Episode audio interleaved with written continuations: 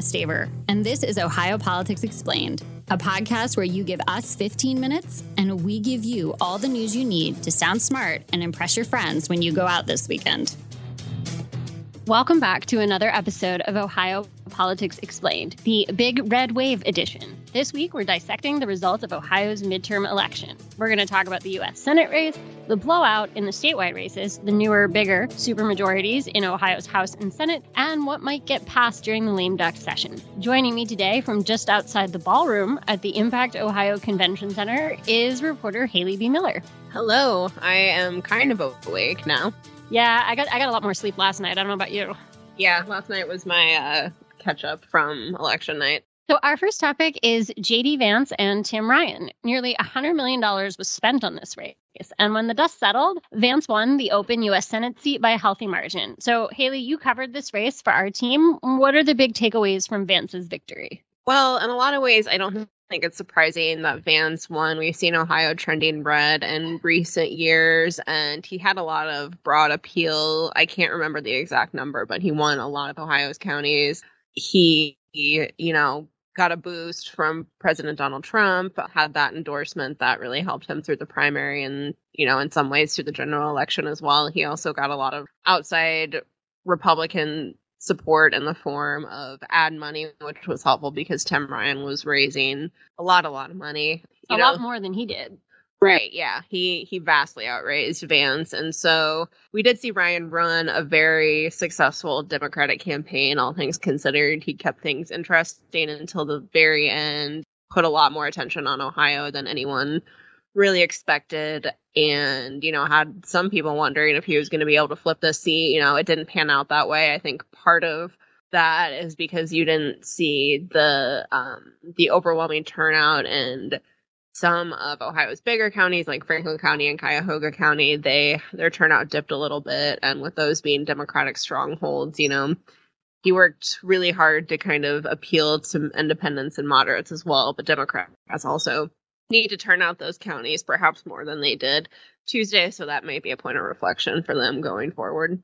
But it wasn't all bad news for Democrats. Uh, they're going to be sending five, not four congresspeople to the U.S. House of Representatives.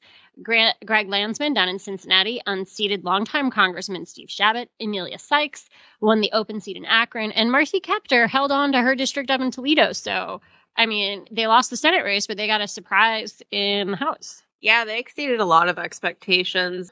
Kaptur's district was really drawn to get her out of office. She's the longest serving woman in Congress, and Republicans really wanted to flip that seat.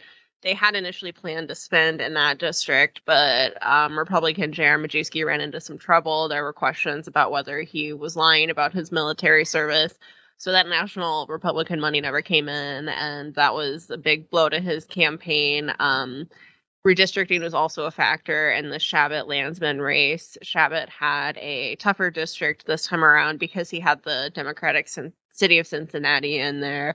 And, you know, we knew that one was going to be close going into it. I personally was surprised by it. I figured, you know, the. Chabot's, I mean, they've been trying to get him for years. Right. And, you know, incumbents usually do well, but Landsman was able to pull it off. And, and that was probably one of the bigger upsets of the night, I think you know, the Sykes Gilbert race was really close, really competitive. In the end, Sykes's experience and her ties to Akron and Summit County really prevailed. So, our second topic is the blowout in all the statewide races. So, Governor oh. Mike DeWine won a decisive victory by more than 20 percentage points, and all the statewide candidates won big, including the three seats up on Ohio's Supreme Court. So, I mean, overall, it was just a really good night for Republicans. Yeah, they are very happy this week um, and have, you know, said repeatedly, like I just said earlier, Ohio is a red state, and there's definitely truth to that. Um, you know, there are in the state legislature and in the congressional districts, um, Republicans saw a lot of success there, and that's because that's in part because they were running and very Republican favored maps that were deemed uncon- unconstitutional by the Ohio Supreme Court. So in those races, Democrats say, well, those, you know, that had the intended effect. Um, we figured that was going to happen because they gerrymandered their districts. Yeah, and you know what I thought was interesting, actually, not to bring it back to JD Vance, but when he got up to give his speech, he thanked Governor Mike DeWine. And I think there's an, a lot of acknowledgement of that up and down the ticket that, you know, winning um, by winning more than 60% of the vote, he had some pretty long coattails. And I'm sure Vance and all the other statewide candidates certainly benefited from that. Yeah, definitely. I mean, he's he's a popular governor. He's very well known. He was the Crazy incumbent. name ID. Yeah, a lot of name ID. He was the incumbent in this race, and I mean, and that's why you saw, I think, the statewide ticket um, for the Republicans campaigning together at the end because they all could have benefited from from DeWine's presence on the campaign trail. Yeah, what I thought was really interesting was polls closed here at 7:30 and by like 7:31 Fox News and some of the other outlets were calling the race for Governor DeWine. It was very fast. It was so I mean, I knew it was going to be fast. I didn't think it was going to be that fast and that, you know, again just speaks to you know, how easy of a race this was for him in a lot of ways and he really didn't campaign at all and he apparently really didn't need to. Yeah he did uh he ended up being able to do a lot of work for some of the down ticket candidates instead since he didn't have to worry about his own race. And we're actually going to talk a little bit about some of those right now which our third topic is the state house where republicans also had a really good night. So two state house seats are still too close to call but republicans grew their majorities in both chambers and the only thing we're really waiting on is to see by how much. So, Senate President Matt Huffman says the last time anyone held this big of a majority in the Ohio Senate was 1951. The GOP has 26 of those seats, and Democrats will have seven. So, 26 to seven. Yeah, that is. That's a super, super majority. Yes, that's it makes it very difficult, if not impossible, for Democrats to really get anything done. Um, they're optimistic that they'll still be able to steer the conversation going into the next legislative session, but it's really just a huge domination by the GOP. And going back to what I said earlier, you know, um, Democrats oh. are going to blame this on gerrymandering. Oh yeah, one hundred percent. They already are. Yeah, the new uh, minority leader of the Ohio Senate, Nickie Antonio, told me she was like, it was gerrymandered unconstitutional districts. And now Huffman says that he thought there was kind of three reasons why Republicans did so good. One was what we kind of acknowledged here is that demographics in Ohio are shifting in a way that favor Republicans. He also said, you know, Republicans had a lot more money and he thought they had better candidates. But then he also said uh, he thought Democrats had a quote poor strategy on redistricting. Now, I will say that actually got quite a laugh from House Minority Leader Allison Russo, who gave me like the quote of the week when she said that was like a bank robber offering her financial advice.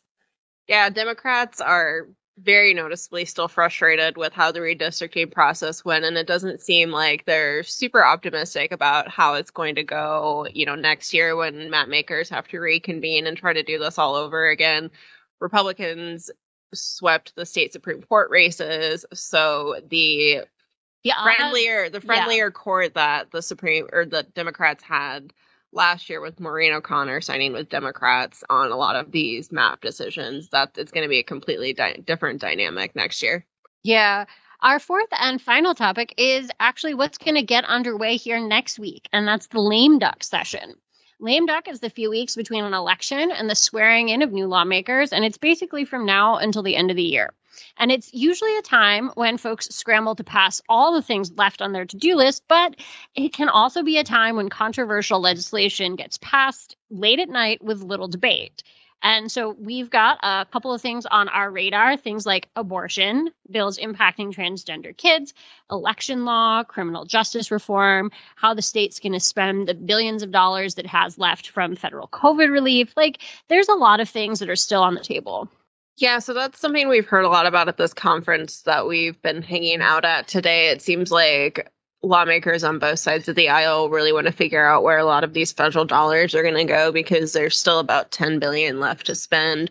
I think whatever they don't decide on that during lame duck will be taken up during the budget, but it'll definitely be a big priority. Another thing I find interesting about this lame duck is that usually it gets the name lame duck because there's this idea that people in power trying to get a bunch of stuff done before, you know, the new folks take over. But that's not happening because DeWine's still going to be governor and Republicans are still going to have a supermajority. Yeah, that's one of the questions because the majorities are actually going to get even bigger next year. And so I'll be curious to see whether there's a rush to get things done like there have been in years past because they can come back next year and do a lot of this stuff. They can come back with an even bigger majority and do a lot of this stuff.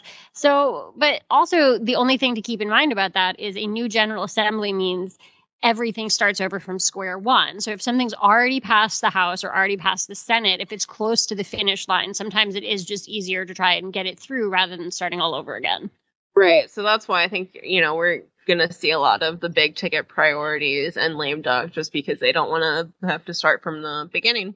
And one more thing before you go. If the election results made you want to drink, either in celebration or sadness, you got a lot more options in Westerville now. Westerville voters said yes to six businesses seeking to expand liquor options. Now, it could be at least a month before these locations start serving booze, but for a place that was still dry in the 1990s, it kind of marked a big shift.